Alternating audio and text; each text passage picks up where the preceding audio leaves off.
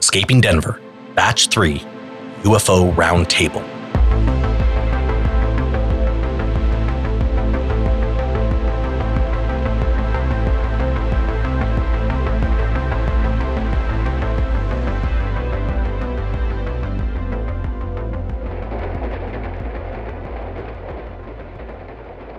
I don't have a lot of time because I'm on the move. You hear that, collective? I'm on the move. Have fun going through my empty apartment. Things are going to be a little fast and loose for the next while, but I'm confident I'm going to land on my feet. Thanks to you out there listening to this, I've been able to connect with like minded people that I can and plan to rely on. Before shit hit the fan, some friends of the podcast recorded a roundtable discussion, this time focusing on UFOs, and now feels as good a time as any to share it with you all. I'll let Marta take it from here. To quote Noah, keep your minds and eyes open. Welcome to the Escaping Denver UFO Roundtable. My name is Marta Wesselhoff. I'm a podcaster based out of Vancouver, British Columbia. And I'm here today to talk to some people who have had some very specific experiences in the world of UFOs. Um, I myself am a natural skeptic. So when you hear stories about people being abducted, don't always believe it. But I want to hear from the people who have more experience in this to see if perhaps they can change my mind or kind of shed light on some of the things that we've heard Noah and Sarah go through in the Escaping Denver podcast. I have two guests today. Um, I brought together Ryan Tan, who, uh, Ryan, uh, correct me if I'm wrong, you yourself have experienced an abduction in your life. Yes, I have, Marta. And, and thank you so much for having me on the podcast. Of course. I'm, I'm very glad that you're here and I really appreciate you sharing your story with us. Uh, and then I also have another guest today, uh, known only as Frenchie. And Frenchie, you yourself are considered sort of an expert in the world of ufology and the study of UFOs, if I'm not mistaken. Yeah, exactly. So first off, thank you for having me, and I'm really looking forward for that discussion. Great. Thank you so much to both of you for being here. Um, I would like to just jump right in. Ryan, I would love it if you could kind of tell me about your story and your experience with UFOs. Um, yeah, of course. Um, I grew up in a city uh, called Leaf Rapids, Canada. This is in northern Manitoba. And I was camping with my dad at Lynn Lake. Uh, Lynn Lake is about, I'd, I'd say, 90 minutes north of Leaf Rapids by car. And my dad was a huge outdoorsman and uh, he wanted to teach me everything in the book on survival when I was younger. And along came that, you know, how to hunt, how to gather, and how to essentially thrive in the wilderness. And if you don't know much about Lynn Lake, Lynn Lake is a great spot for sports fishing during the summer. And in the winter, people go there for snowmobiling, uh, snowshoeing, and ice fishing, which is you know, why my dad wanted to take me up there in the first place. He wanted to teach me how to ice fish. And Lynn Lake only has around a population of just under about 600 people. And my dad, God rest his soul, had just, you know, recently divorced from my mother and partook in a lot of activities that embodied seclusion.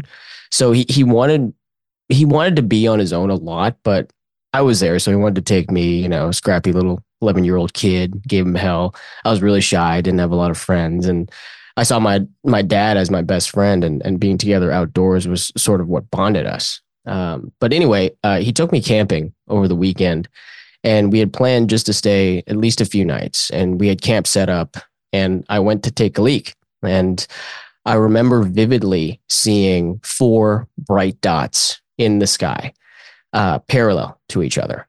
And on the first night, it would hover. It was completely stationary and then poof, it, like it would just disappear.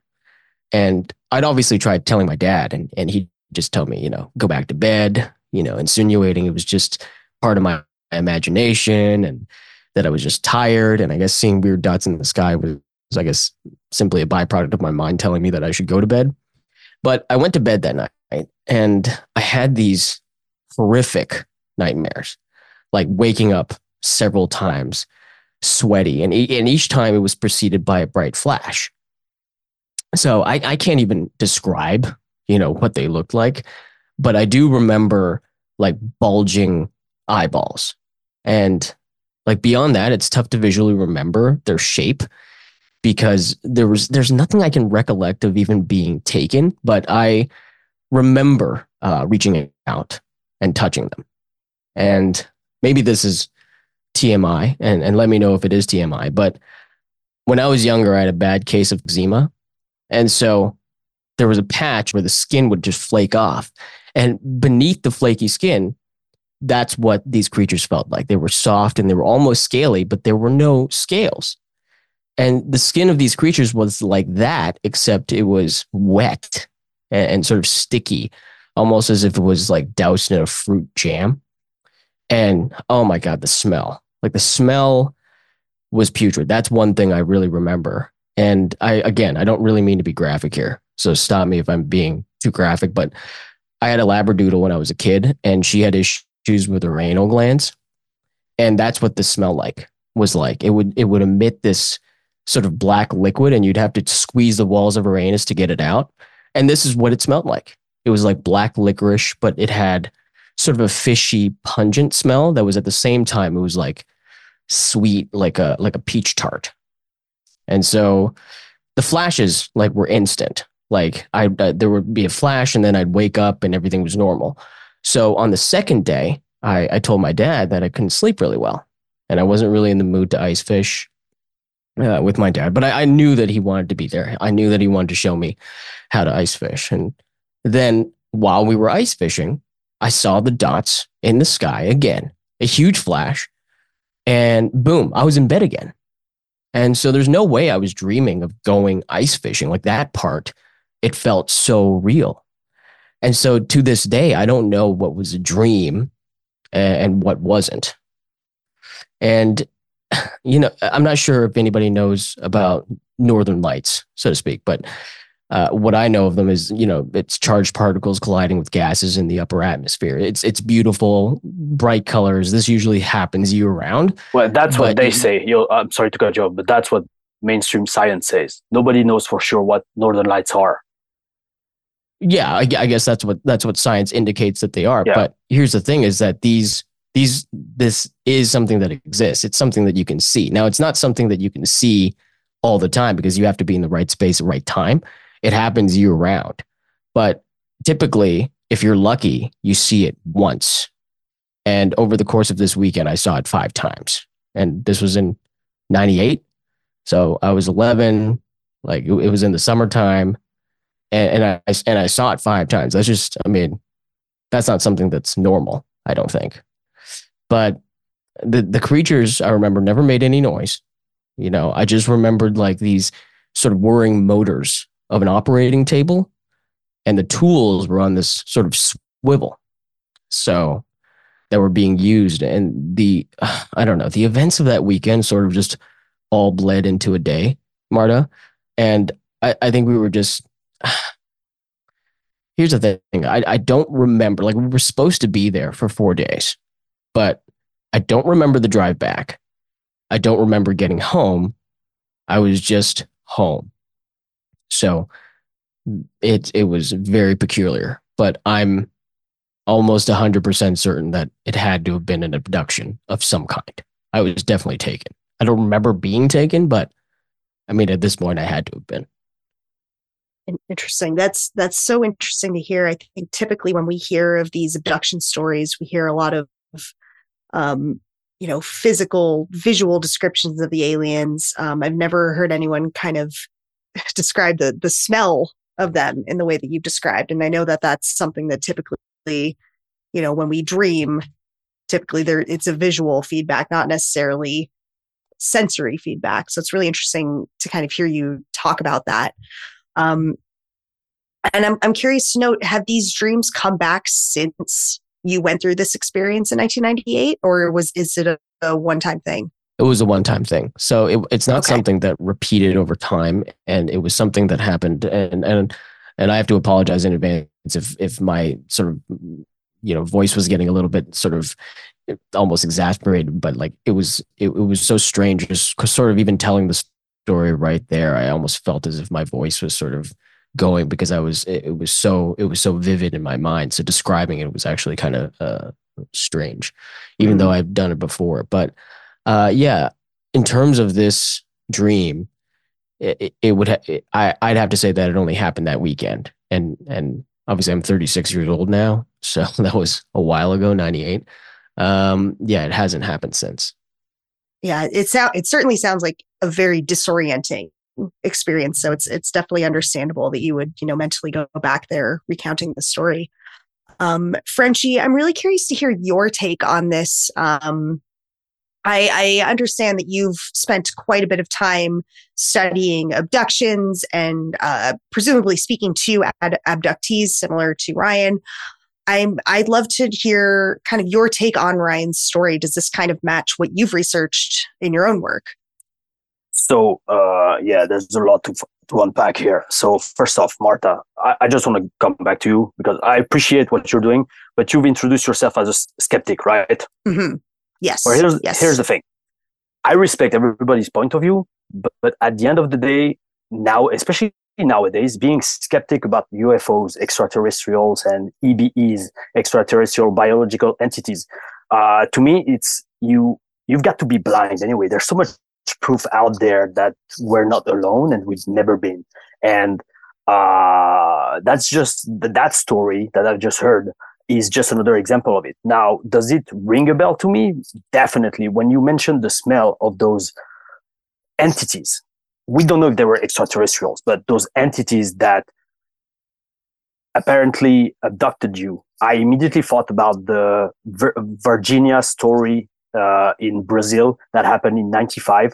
It's some people call it the Brazilian Roswell. And what's awesome about that story is that contrary to most abduction stories, like uh, for example, uh, the Betty, uh, the Betty Hill story. Let me make sure I get the name right because yeah, Betty and Barney Hill story, which was the very first uh, abduction story ever recorded when it comes to the American uh, field in that in that uh, in that uh, subject. Um, the, the Varginha story in Brazil, it happened in '95, and all of the um, the witnesses are still alive. There's a great, great, great documentary that actually came out a few months ago called Moment of Contact, and I invite you, especially you, Marta, to watch that. And, you, and if you're still skeptic after that documentary, yo, I don't know what's wrong with you, because at the end of the day, yo. Mm-hmm. So I, w- I was going to ask Marta. I was I, I, was thinking to myself, and I, I had no idea, Marta, that you were a skeptic of my story. In, in terms of when you hear my story, what aspects of it do you not believe? Exactly. I was uh, going to say the same thing. I, I will say when I when I frame myself as a skeptic, it was more around overall. We hear a lot of alien abduction stories that could potentially be explained as things like uh, sleep paralysis is a very common explanation that we've seen. I personally do believe in extraterrestrial life. I think that statistically speaking, the universe is too big and too unknown for there not to be something out there. I think to to ultimately say there are there is no extraterrestrial life is is as you put it frenchie it's it's a it, you're you'd have to be blind to believe that. Uh, yeah thank you. Um i think it's just that there there is so much out there that does not seem real. And it just it seems like it could be very easily explained as a dream that to me um may not be as as realistic and as grounded as reality. That being said, I do see myself as sort of an open minded skeptic.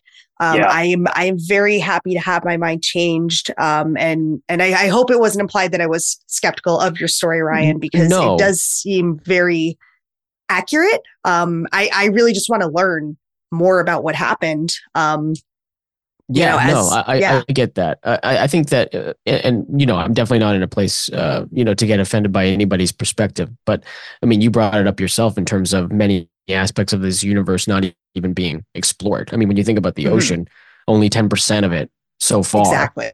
has been explored. And, and you got these little creatures at the bottom of the oceans that light up. Like, yep. you know, what the fuck is that all about? Like, how do they have lights? Like, if they can exist, then how is it possible that extraterrestrials don't exist. Well, yeah. well, well that, but well, for, again, Marta, I truly, truly appreciate you saying that you have an open mind because at the end of the day, if you don't have an open mind, there's no way you're going to be able to welcome new information. And here's the thing: mm-hmm. like you, you guys talked about how we know so much about the universe.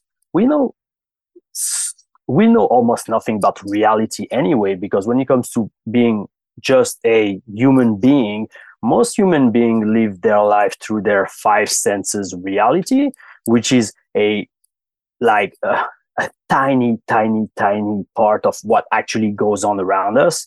And that that's that's the main thing with UFOs and and uh, extraterrestrial is that because people expect to be face to face with a physical being that hey I can call a uh, an an ET or uh, like a non-human entity, but sometimes things happen that are completely out of our physical reality, and I think that's what happened to you, man. C- can you remind me your uh, your first name, please? Ryan. Ryan. Okay, there you go, Ryan. Yeah, I, that's part of what happened to you because you yourself, you're not even able to say, was I dreaming? Was that real? Yeah. A- Am Yeah. I wrong here? No, you're you're not wrong, and and it also I have to say that it doesn't help that you have all of these videos online. It's all it's always in poor quality. Obviously, in '98, didn't have a cell phone camera, didn't even have a digital camera with me. Like I, I there's no way for me to document what I experienced. All I have is my memory, my mind, and you know, sort of what my vivid memories were of that evening. Uh, have you Or- ever tried? Uh, have you ever tried hypnosis? Because most abductees they actually remember a lot more when they go deep into hypnosis. I haven't, and I'm afraid to do it. I, because I'm afraid that if I approach, first of all, I, I, you know, in terms of Marta being a skeptic, I'm a skeptic of hypnotism. course, I don't of think, course, yeah. I, I don't think it's possible. I don't think it makes sense for it to, you know, happen to me, especially. And I, and I also maybe a part of that is actually me being afraid of what I'll find. Like if someone hypnotizes me, I, I don't want to relive, Makes sense. Yeah. uh, you know, the events of that evening. I, I got a question. If you remember, right? Um, did you feel any physical uh, scars or physical side effect of that abduction, or was it just purely an experience, like a uh, mental and uh, maybe in a way spiritual experience? Do you have any physical mark on your body, or physically, do you feel anything when you woke up? No, no, there was no Okay, physical imprint of what happened. And I guess Marta, that's not going to help your, you know, your perspective of, of of being a skeptic. No, there was no physical mark, and I also felt no physical pain either. So Gotcha. there was no, there was were you scared? Were you scared? Well, yeah. I mean, I woke up in the middle of the night, eh, you know, just drenched in sweat, and and I think a part of it was just the fact that my dad wouldn't believe me And either. did, like I would tell him multiple times and be like, "Go back to bed," or you know, just like, "Don't worry about it. It's just lights in the sky." It's like, one thing I realized over the years, especially going into UFOs and abduction and even the par- paranormal, because sometimes actually it's the same thing. You you need to realize that sometimes it's not just extraterrestrial; it's actually extra dimensional entities that are here around us, and they've always been here. That's also another thing that people have a hard time putting their mind around. Is like, hey, what we call ETs and UFOs, they've been Mhm. here on Earth the whole time, and sometimes even before us. So that's one thing you got to keep in mind. But the, but but the thing And is, so wait, uh, hold on, Frenchie. You think that they're Yeah. always around us? Is that what you're saying? You you you Hmm. think they live amongst us? Absolutely, man. Like, 'cause, bro, there. Look, I'm I'm gonna ask you a few questions that have nothing to see with uh, nothing to do with UFOs and stuff, but you you'll see my point. Um, does Wi-Fi exist? Wi-Fi? Yes. Yeah. Yeah, it has Okay. to. Otherwise, how how how would we be talking right now? Exactly. But can you see it? Can you see Wi-Fi? Just Wi-Fi, not the translation of Wi-Fi on a computer screen or a or in ear- earphones on your on your uh, freaking phone or MP3 player, whatever. Can you actually see with your eyes Wi-Fi? No, I mean, I can't. It's not tangible. Okay. Can you smell it? No. Can you touch it? No. Can you taste it? No. Can you hear just Wi-Fi signal? In in the nineties, there was something called dial-up. So I guess back then. yeah, but no, that that's not what we're talking about, brother. So can you actually hear? The, the answer is no. But here's the thing: Does it exist? Yes. Now let's go back 200 years. Get well 200, 500 years. Let's say let's say you go to the Middle Age, right? Try to explain Wi-Fi to someone from the Middle Age. The guy is either going to think you're crazy or he's going to burn you to the stake because he say, "Oh, you're a freaking sorcerer or you're a witch," or, and they're going to kill you. So here's the thing: what we're sure of today you never know what we're going to think about that 50 years later down the line or 200 years in the future. So my point is there's so much stuff that exists around us. What allows us to think that in those field and um, range of frequencies, there is no entities living there and sometimes those entities either lower the frequency or adapt their frequency to actually appear in our physical reality. You, see my point? Yeah, I mean, well, well, Frenchie, I mean, we're still living in in that era of people not believing you, and there's even more evidence in terms of when you watch videos online, and especially with the advent of VFX, visual effects, people debunking Nah, actual videos nah, not of that anymore. happening. No, no, no, no, Ryan. So I'm, I'm sorry, brother. Not anymore. Like you, you could say that maybe let's say 15, 20 years ago, but not anymore. Now it's, bro, it's all, it's officially, it's recent, but it's officially recognized by the U.S. government, even now the Mexican government. Like they've said in Congress, like under oath. That means that if you lie under oath, you go to jail. You might even be like, I'm not even sure with American laws. I'm French, right? But uh, you might even go like, is that the death penalty? You guys know if you lie under oath Um, in front of no. Congress. No, not not Okay. these days. Well, okay, but anyway, for sure it's prison time. So anyway, uh, over the summer, I think it was in July. Yeah, July, I think. Uh, they had those whistleblowers in front of Congress, basically saying, "Yeah, the U.S. government have UFOs. They've had that for decades. They've been studying them, and some of them they don't come from planet Earth." That's one point. Then a few months later, they had the Mexican, uh, like some. Um, no, it wasn't Mexican. I think it was Peru, Peruvian, but some scientists presenting in front of the Mexican Mexican Congress mummies, well, supposedly mummies of uh, ETs that they found in Peru in uh, 2017, I think. And uh, yeah, so all those things happen in front of politicians again under oath. Like it, now, it's official. You can't say now.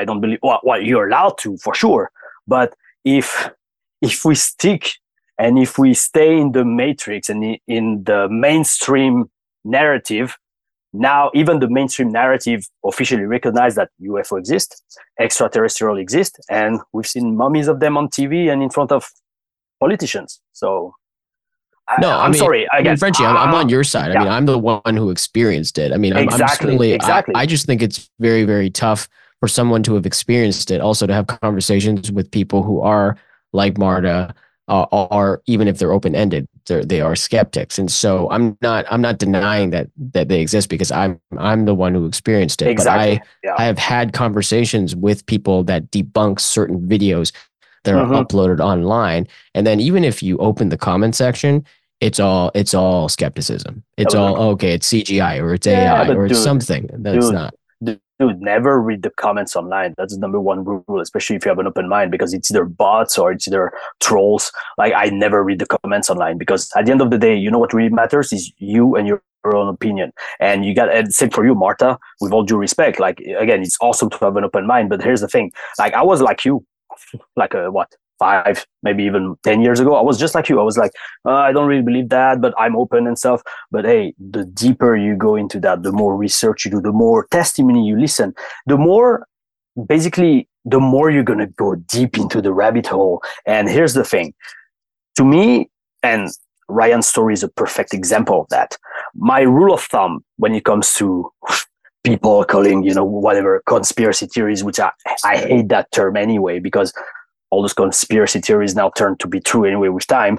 But what my rule of thumb is if I hear something once, I don't really believe it. I keep it in my head, but I'm like, eh, whatever. If I hear something twice, like, and by say twice, I mean from two different people, two different whistleblower, two this, two different witnesses, two different documentaries, interviews, books. Books are very important too. Uh, then I'm like, okay, interesting. I'll definitely keep that in mind. And then if I hear it three, four, five times, from, like several different times from different people, from different countries, different time, different again backgrounds. Now, to me, that story has uh, has legs, and that story definitely deserves attention. And Ryan's story is the perfect example because then again, I'm I'm pointing you guys to that uh, moment of contact, that documentary about the Varginha, the Brazilian Roswell. It's exactly the same stuff. Like, well, it's it's not an abduction story. Basically, long story short, ninety five, forgot the month. Uh, UFO crashed in Varginha. It's a town in Brazil. Um, the military completely locked down the whole city. Crazy story. Locked down the whole city in search of that UFO. Um, then, like I think the the following day, some uh, some of the inhabitants of the town started seeing a weird creature, an animal, running loose in the city, and that creature some they, there's three girls that actually saw the creature and they made a drawing of it and they so the i was actually going to ask you do you remember the color your uh your uh the, the, the entities that abducted you the, their color mm-hmm. the color I of their skin the color of their eyes not really because all of it's just so fr- like it's not very fresh in my memory i would say yeah. if if anything it was sort of like a bluish teal but like gotcha but it, yeah. it was in the craft right yeah yeah yeah gotcha I mean, so yeah but I'm not yeah. sure whether that was a byproduct of my dream or not. Like that's the thing is like I don't know what was real, what what wasn't. You know.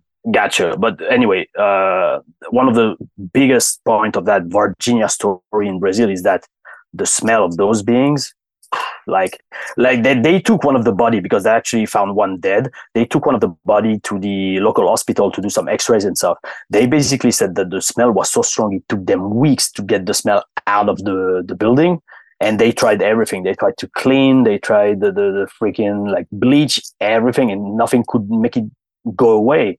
And I'm actually surprised. like I gotta be honest, bro. I'm actually surprised you were, well, at least in your dream, able to touch one because in that same Varginha story, the Brazilian Ro- Roswell, uh, one of the police officer that actually ca- ca- captured a living one, uh, died within two weeks of a mysterious disease that they never found what happened. He had physical contact with the creature because he had to grab it to put it in their car, and the guy died like within two weeks.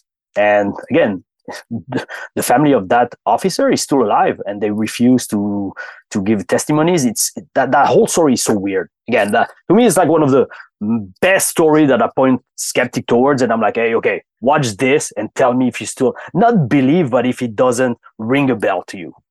Well, I mean, it's fascinating when I, you know, I can't even describe like the touch specifically because I don't know whether it was real or not. I I think it was real, but in terms of reaching out, it was almost, if I can recall, it's almost as if I was touching a halo. yeah, it instead of it itself great great fucking point brother because sometimes those abductions they're actually not physical they're actually made through like some weird holographic technology because especially now like with the progress of science and that's a whole other topic um, the progress of science now they actually admit that there's a way to do 3d holographic uh, images like not images but basically like holograms that you can actually touch so that def- that's definitely possible that that abduction was definitely in, in, in a way uh, like a, a, mental experience for you, but projected through some kind of holographic technology. Man, you never know. That's a great thing about that because the more you think you know, mm. the less you realize that, wow, my mind is completely blown away by that. I think that's a really interesting point, Frenchie, in terms of the, you know, the use of technology to kind of generate these these physical experiences and i kind of want to want to pivot towards talking about that you know the technology being used and even you know the technology on the the ships themselves uh, Ryan, I, w- I was wondering, you know, you've you've described quite a bit about the, the, physicality of the creatures. Do you remember anything about the actual surroundings that you were in? I don't remember. You know, as I mentioned, I don't remember being taken. And so, mm-hmm. you know, anything that you've ever watched in media or on television or the way that aliens or extraterrestrials are portrayed on TV is like a, a ship will sort of spin something in the middle and then you know you hover and you're sucked yeah. into the sky none of that sure. none of that is something that i can recall happening it was almost as if it was like by the snap of a finger i was either at camp or I was inside their so-called ship, if that's even what what it is or what it was. And so I don't remember being sucked in. You're not even sure it was a ship anyway. You might have been underground for all you know. That's exactly right. Yeah, yeah. interesting. I have no yeah. idea. That's what I mean when when I say that's what I mean when you, I say you you got to keep an open mind because people think it is abduction UFO. Well, hey, brother, maybe you're just deep underground in a one of those deep underground military base that we call DUMBs. But that's it. Like nobody really knows for sure. But that's the beauty of it is that anyone that says I know, it's ninety nine percent that is a B. Uh, it's all BS. and sometimes most of the time government BS. But I don't really want to get into that because then yeah, might go the whole other. Yeah, so exactly. Yeah. Yeah. Um, um, Frenchie, it's it's. I'm curious to ask you. Um, you know, you've mentioned the idea that you know these could take place underground. You also mentioned earlier the idea that these these beings have been on Earth with us this entire time. Mm-hmm. Um, how do you think they've accomplished that? Is there some sort of you know like camouflaging or cloaking technology being used, or or uh, is it just we don't know what to look for? Well, it's a mixture of we don't know what to look for, but also that there's so much possibilities. Like, look, um, cloaking technology is definitely a, a, way. Now, if you ask for my deep, I'm not, I'm not going to say personal opinion, but let's say the, the the opinion that I formed reading, researching, watching, learning about that stuff for the past ten years. Uh, my opinion is that I know it's going to sound cliche, but we are the aliens simply because, and even if you listen to something I hate, which you call mainstream science, they themselves say that we have no idea how Homo sapiens sapiens came to life. Because if you look at the official narrative of evolution, even the scientists, so-called scientists, they're going to say, well, in 10,000 years, we don't know how we went from, I think it's Homo erectus to Homo sapiens. It just happened. Like in in the blink of an eye boom we suddenly grew, grew, to be super smart and learn to use tools and stuff. And just that to me is a huge red flag. It's like wait uh, you want me to believe that well yeah you're teaching me that in school in school so you're basically installing a software in my brain that makes me think that okay that's the version and nothing is allowed outside of that but at the end of the day sometimes i don't know who said that but the most simple explanation is usually the best. And to me, it's like it's genetic manipulation because we do it nowadays. So what makes us, what allows us not to think that a higher, more intelligent species came to Earth and started to genetically, genetically alter whatever was here before. So let's say Homo erectus, and they made us smarter and just now let us evolve. So and and that's to go back to your questions are they still here and why are we not seeing them? Well, look, if you're doing an experience, like if you're creating life, let's put it that way, and you want to see all how that life that you created evolved, are you going to be around and be like, hey, I'm watching you, I'm watching you, I'm watching you? No, you're just going to stand outside and not interfere because you actually want to see how your creation is going to evolve. And personal opinion, I think that's the case. I think we're a gigantic biological experience in that awesome, beautiful laboratory that we call Earth and that's it. The so the wait, scientists, uh, yo, French, go ahead, Frenchie. If if we're all aliens, then what's the purpose of them taking one of their own to do further? Uh, well, you know, easy, exploration. Brother. Why? Easy. Like, uh, do you sometimes go like, uh, how, how do you say in English? Uh, like a like a take a blood do you do blood tests right you go to the doctor sometimes to check what's wrong with you or yes. what's wrong or well, if everything goes fine well here's the same same thing like i i think there's so many species, and not necessarily ETs, like extra dimensional entities that have tinkered with the human, what we call the human DNA. Because keep in mind, the human DNA, we're only using like what, 10% of it. Everything else is, hey, just junk DNA, but it's not junk DNA. It's just DNA that they don't want us to completely use because then we're, we'll be anything but human. But anyway, all this to say that they just come and check on the experience Uh, on the yeah on the experience and on the the the guinea pig. And again i'm not saying that in a bad way. That's the thing. Here's the thing. No it could be positive. Like they might just Ex- be exactly using for tests right? Ex- exactly exactly. And at the end of the day of evolution. That for sure. But like i was asking you if you had any physical markings or pain and stuff and you said no. And here's the thing. No. there's something in our brain called the reptilian brain that actually wasn't there before. It's appeared out of nowhere and that reptilian brain is responsible for the fight or flee uh, reaction in human beings and it's also responsible for basically being to make it really simple basically being scared of anything that doesn't look natural and that's okay. again, that's what happened to you. Like again, you've been adopted, and first reaction is like, oh my god, what's happening? What's happening? What's happening? And and what's happening in a I was gonna say maybe uh, stop me if I'm wrong, but in a fearful way, right? You were scared. Well, so right? wha- what's your ex- explanation? Because uh, you know, coming on this podcast, I, you know, I've told the story only a handful of times. I want to, you know, get from you in terms of what your perspective is on my experience and my situation. Why do you think in my situation that I can't remember being taken? Why, why would that be?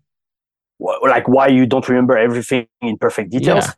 Yeah. Well- why? Why do I not remember it? Okay, well, first off, let me put that out. I'm not an expert. Like I don't consider myself an expert. I'm passionate about that, but I'm whatever I'm telling you is not going to be the truth, right? I just want to make that clear. We're on the same page, right?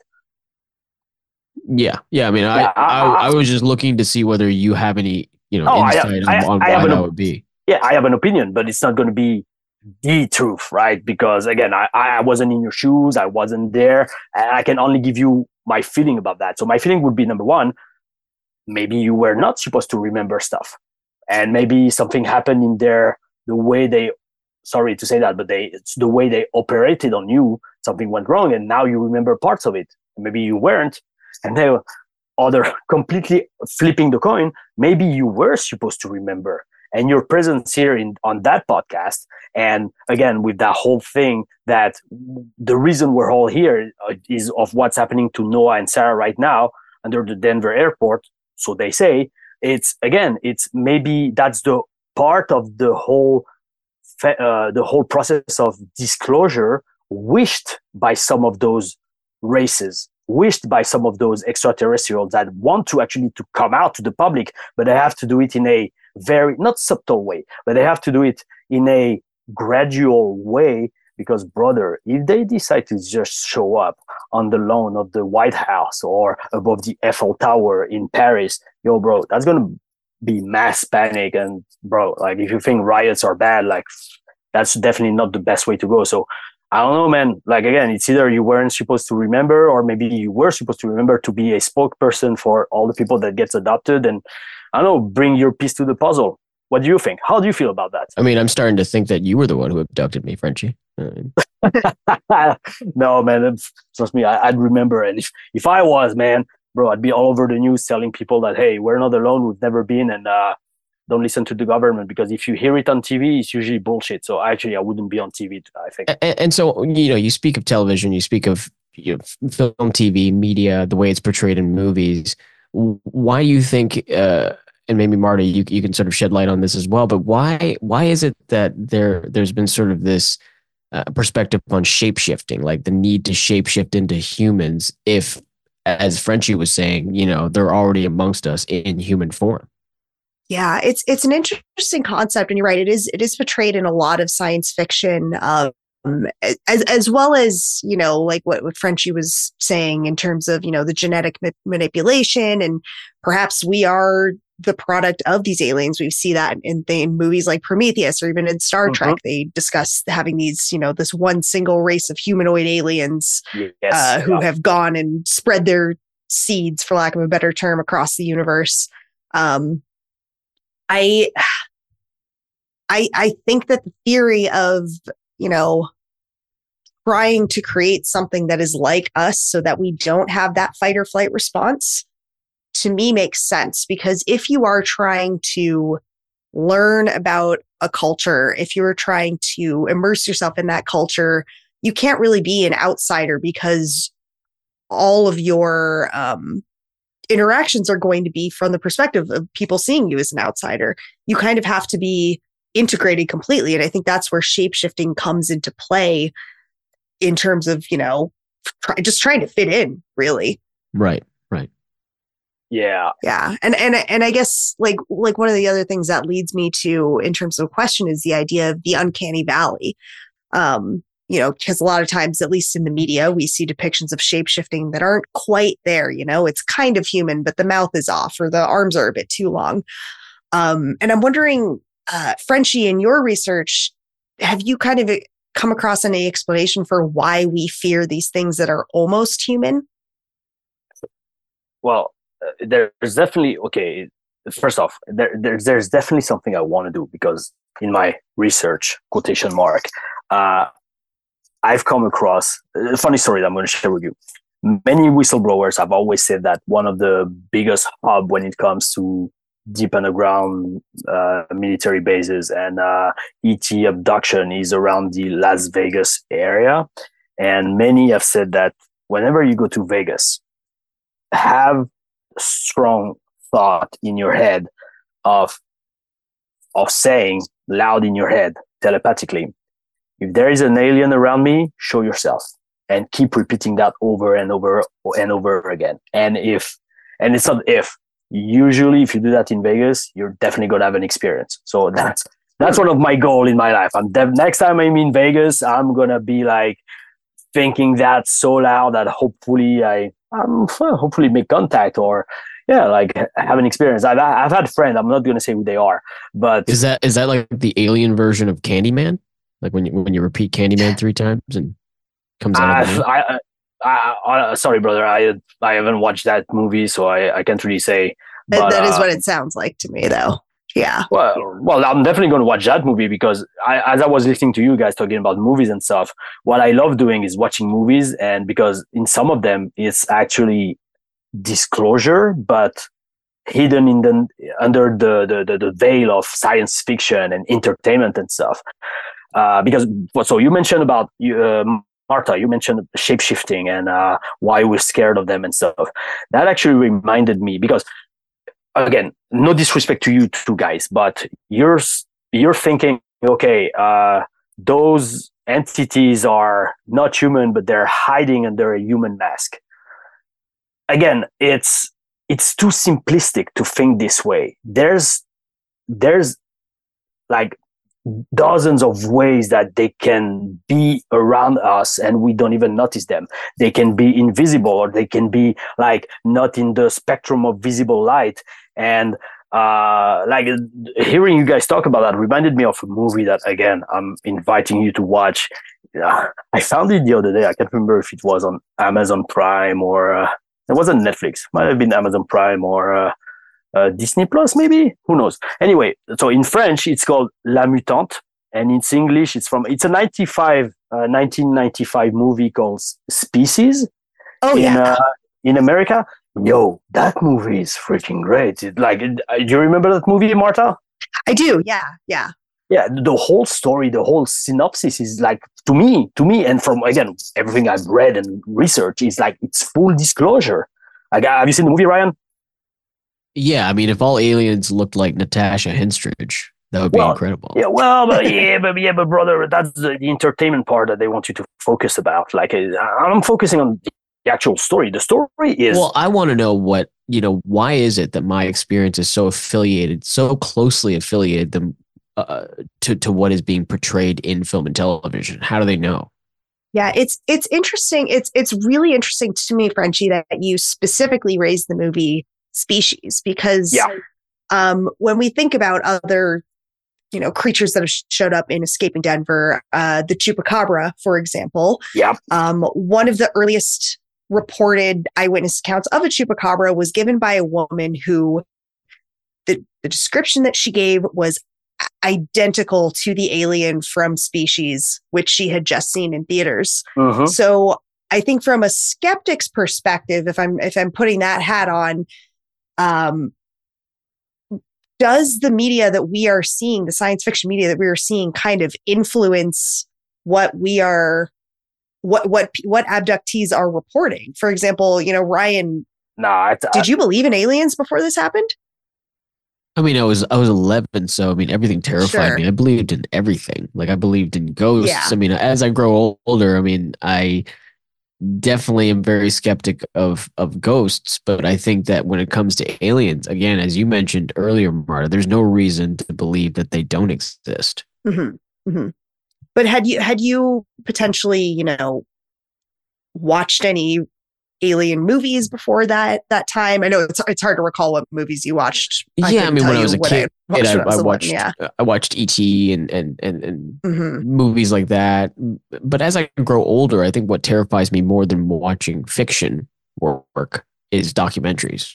And obviously, French, you mentioned documentaries. I find documentaries to be even more terrifying because they're accounts from real people, so called real people. I think they're not actors that have very similar experiences to mine. And so it's I think it's fascinating. Obviously, as much of it is portrayed in in fiction work, I think the scariest thing is that people have had experiences very similar, like the one that I've had, but they're being told from the perspective of a real person. I think that's the scariest of it all. Mm-hmm. Yo, yo, Marta, to come back to your question, uh, again, no disrespect. Again, I accept and truly appreciate you being here, but the way you phrased your question and basically what you were implying, whether you think it or not, that's exactly what the, well, let's say I, am going to use that term, even though I hate it. That's what the matrix wants you to think. Like basically mm. you, you, you've basically said, okay, someone watches, watches a movie and then by some mental subconscious process, he's going to translate what he see, what he's seen in the movie into what happened to him. I, I say that that's it. That's the other way around whatever they put in the movies is done so so that when when someone actually has a real experience, people around that person hearing about it think it's bullshit. If you see where I'm coming from. Yeah, so it goes really deep. This is, you know, embedded oh, within mainstream media that they are putting these images.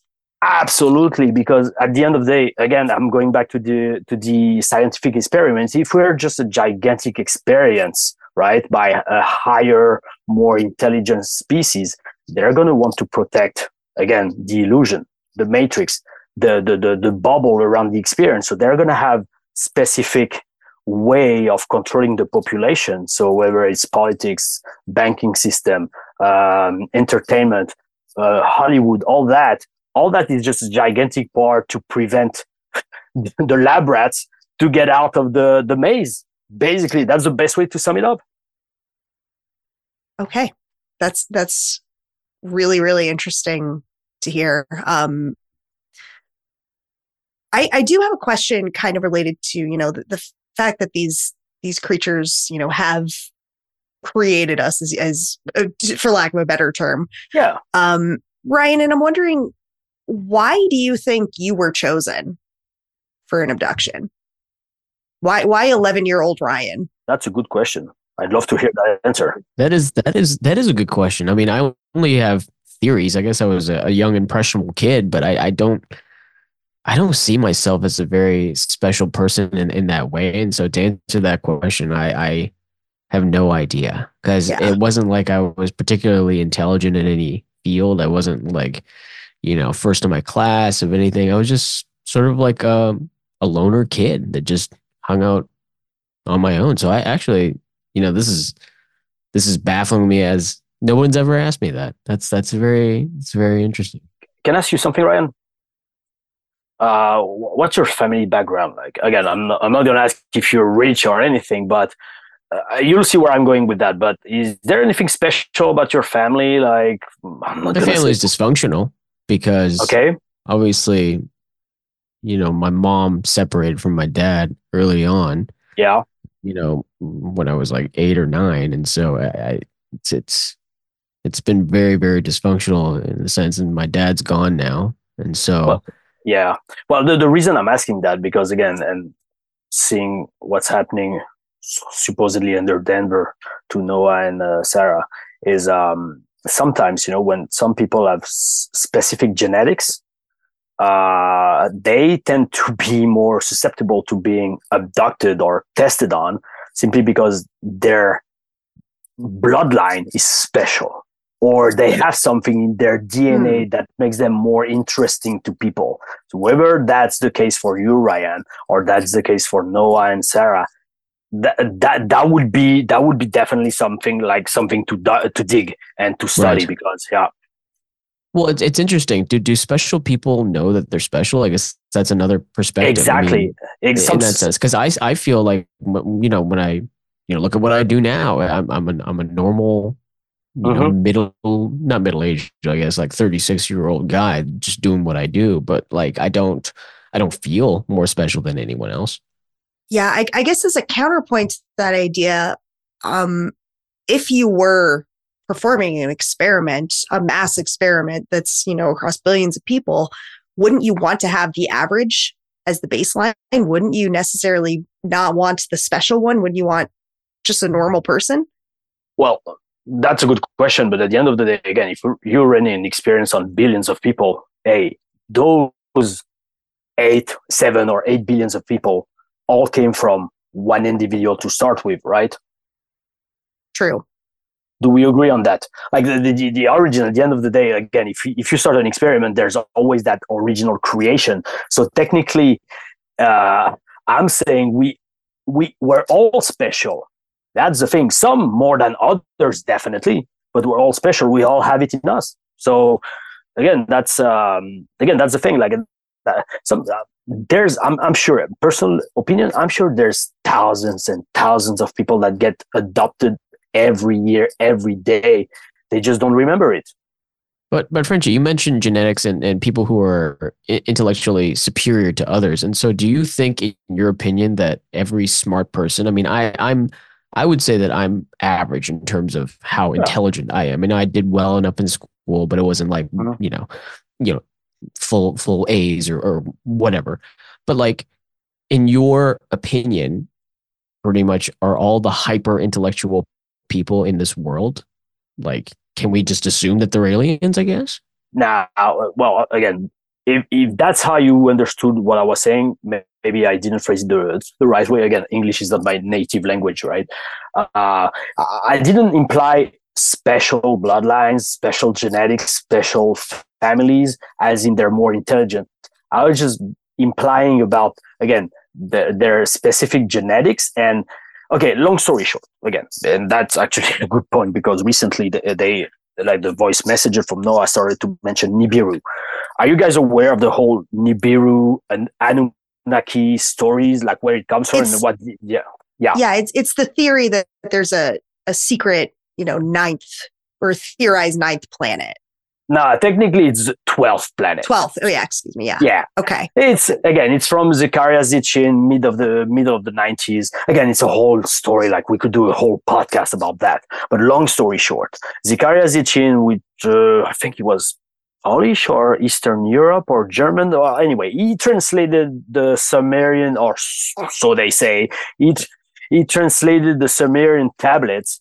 Uh, maybe he was just the front front man for the message that the the matrix wanted to put out to the people but again that's another topic but anyway uh, Zecharia Sitchin so translated those uh, Sumerian tablets, and in one of those, I think it was the Enuma Elish. I think there's again there's so much information in my brain. Um, in one of those tablets, they basically explain how humanity was created by a race of uh, people coming from the sky, the Anunnaki, which technically means in uh, ancient Sumerian, if I'm not mistaken, Anunnaki, uh, those who from uh, heaven came to earth and uh, so they came on earth because they needed gold to they need to mine gold to save their own planet nibiru because the atmosphere was effed up over there and they needed uh, monoatomic gold to save their planet. And they started mining gold on earth and it became too hard for them. So they started to revolt against their kingship. And uh, so one of the scientists there called uh, enki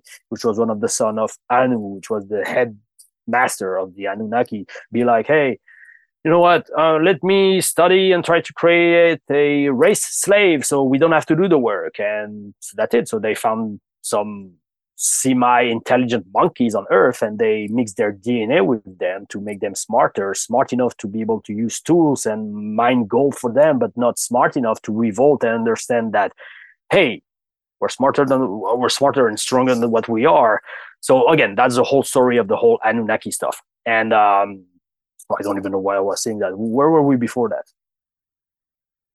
Um, we were talking about the uh, average intelligence. Yeah, there we go. So the yeah. idea of bloodlines. Awesome. There we go. Thank you very much, Marta. Yeah, again, sorry, my brain is sometimes going every direction. It's totally uh, fair. I was going to say it's a nightmare. Definitely not like the kind of nightmare you had, Ryan. I'm not saying it was one, but yeah, you know, seriously, you, you, it seems yeah. like uh, seems like you're you're. I mean, you seem like a hyper intelligent person to me. Mm-hmm. Uh, I don't know if I'm hyper intelligent, but my brain is like a hard drive. I just record information and I just open the folder when I need it. But anyway, all this to say that again, to finish on the bloodline stuff. Well, basically, some of the first creations of those Anunnaki that came on Earth, like again, they, again, but that again, we can go now into religion. The first being that they created was called the Adamu, which was the first whatever first uh, slave, and again Adamu makes you think of Adam, the first man that you find in the Bible. So again, all that is related. Again, you take the Bible; it's exactly the same story that you find in the Sumerian tablet, just the name changes, and it's it's a complete joke. But anyway, all this to say that that those first creation, the Adamu, that were direct in a way, in a way, direct descendant of those gods coming from heaven. Because again, if you look at all the mythologies around the world, what are the gods? Oh, they higher being that came from the sky. What the hell does that tell you? To me, if that doesn't scream ETs, UFOs, what else does, right? So anyway, those first creation from were direct descendant from the uh, from the gods coming from the coming from the sky, and that those descendant created bloodlines that throughout histories managed through secret societies and again way of operating in the shadows basically remain at the controls of society as we know it nowadays. And that's what i mean by specific genetics because again what started with maybe a few dozen individuals now we're 8 billion. So of course the whole purity of the bloodline got dil- diluted throughout history where so many again living beings right now on earth. But that's why and that goes back now to all the royal families why do they think they want to keep their blood pure? And why do they all marry in between their royal bloodlines and stuff? Some people say it's because they want to keep the bloodline pure. And because those specific bloodline has specific powers or capacities. And again i'm telling you that what's awesome and i think uh, i don't know on my head i don't know where you guys want to go after that but i was going to say that's a good way to like finish the conversation on that point is that when you get into UFOs and ETs, it just opens up your mind and your field of vision to everything that's hap- that's happening, has happened, and will happen on this planet. If that's really a planet we're on. I haven't been to space. I can say if it's round, I can say if it's flat.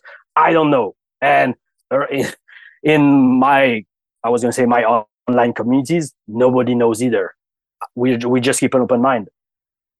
That's a that's a very astute way I think of of, of putting it. Um, and it's it's yeah it's you've you've really given you're, me tons you're to think about here. you're speechless. I love that. That's I was going to say that that's one of my fa- favorite hobbies. That again, no disrespect, but taking skeptics and turning them into well speechless, hungry for information human beings because that's what that's what we're here for. We're here to learn. We're spiritual beings having a human experience.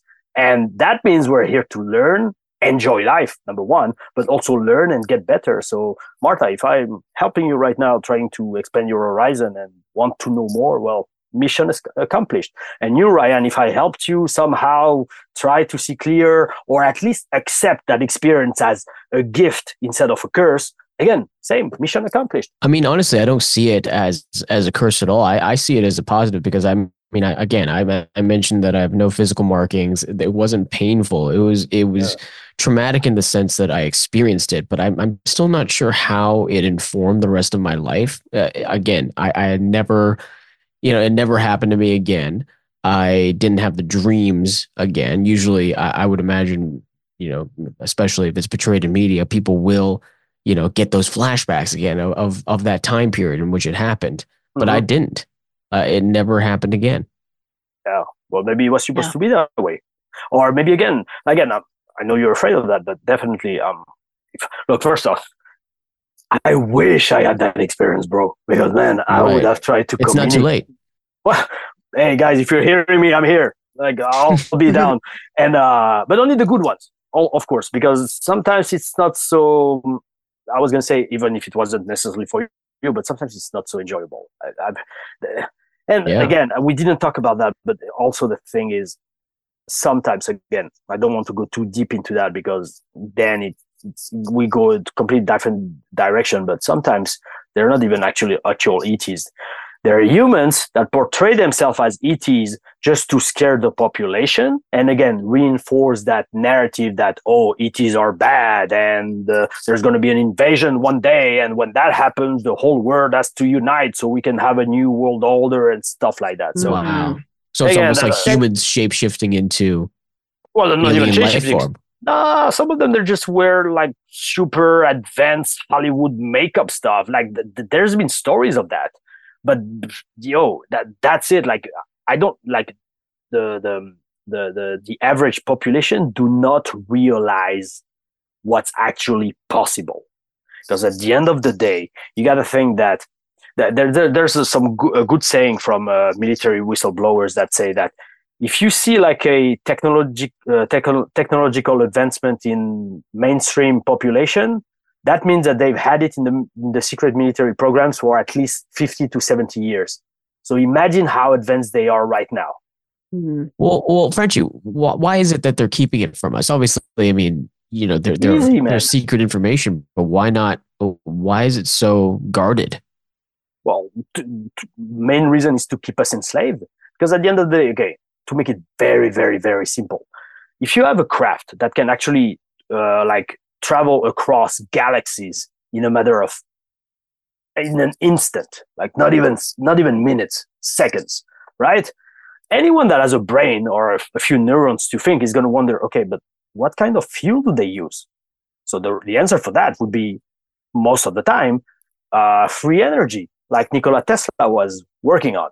And so now, if you realize that we've had that technology for at least 70 years, you're wondering, okay, so if there's a way to travel across the, the whole space and the whole galaxy for free, technically, not using gas or or uh, coal or anything or nuclear f- fusion why don't we have it right now in the mainstream population where they keep telling us oh carbon is bad and you have to stop using like mechanical cars and use electric and stuff because they want to control because as long as you got to pay every month your electric bill and your gas for your car and all that you got to keep working so, again, so you're telling me that that they're that they have the tech it's all financial it's to, all financial, bro. There's no profit free energy.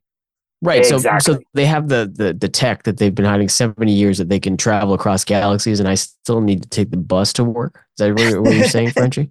That's exactly what I'm saying. And at the end of the day, they don't really care whether we believe in ETs or not. All they want is they want to and again, again, I, I, I want to make that clear because I don't want any trouble. You know, I don't want to have some people come knock on my door or have some black helicopter flying over my house and stuff.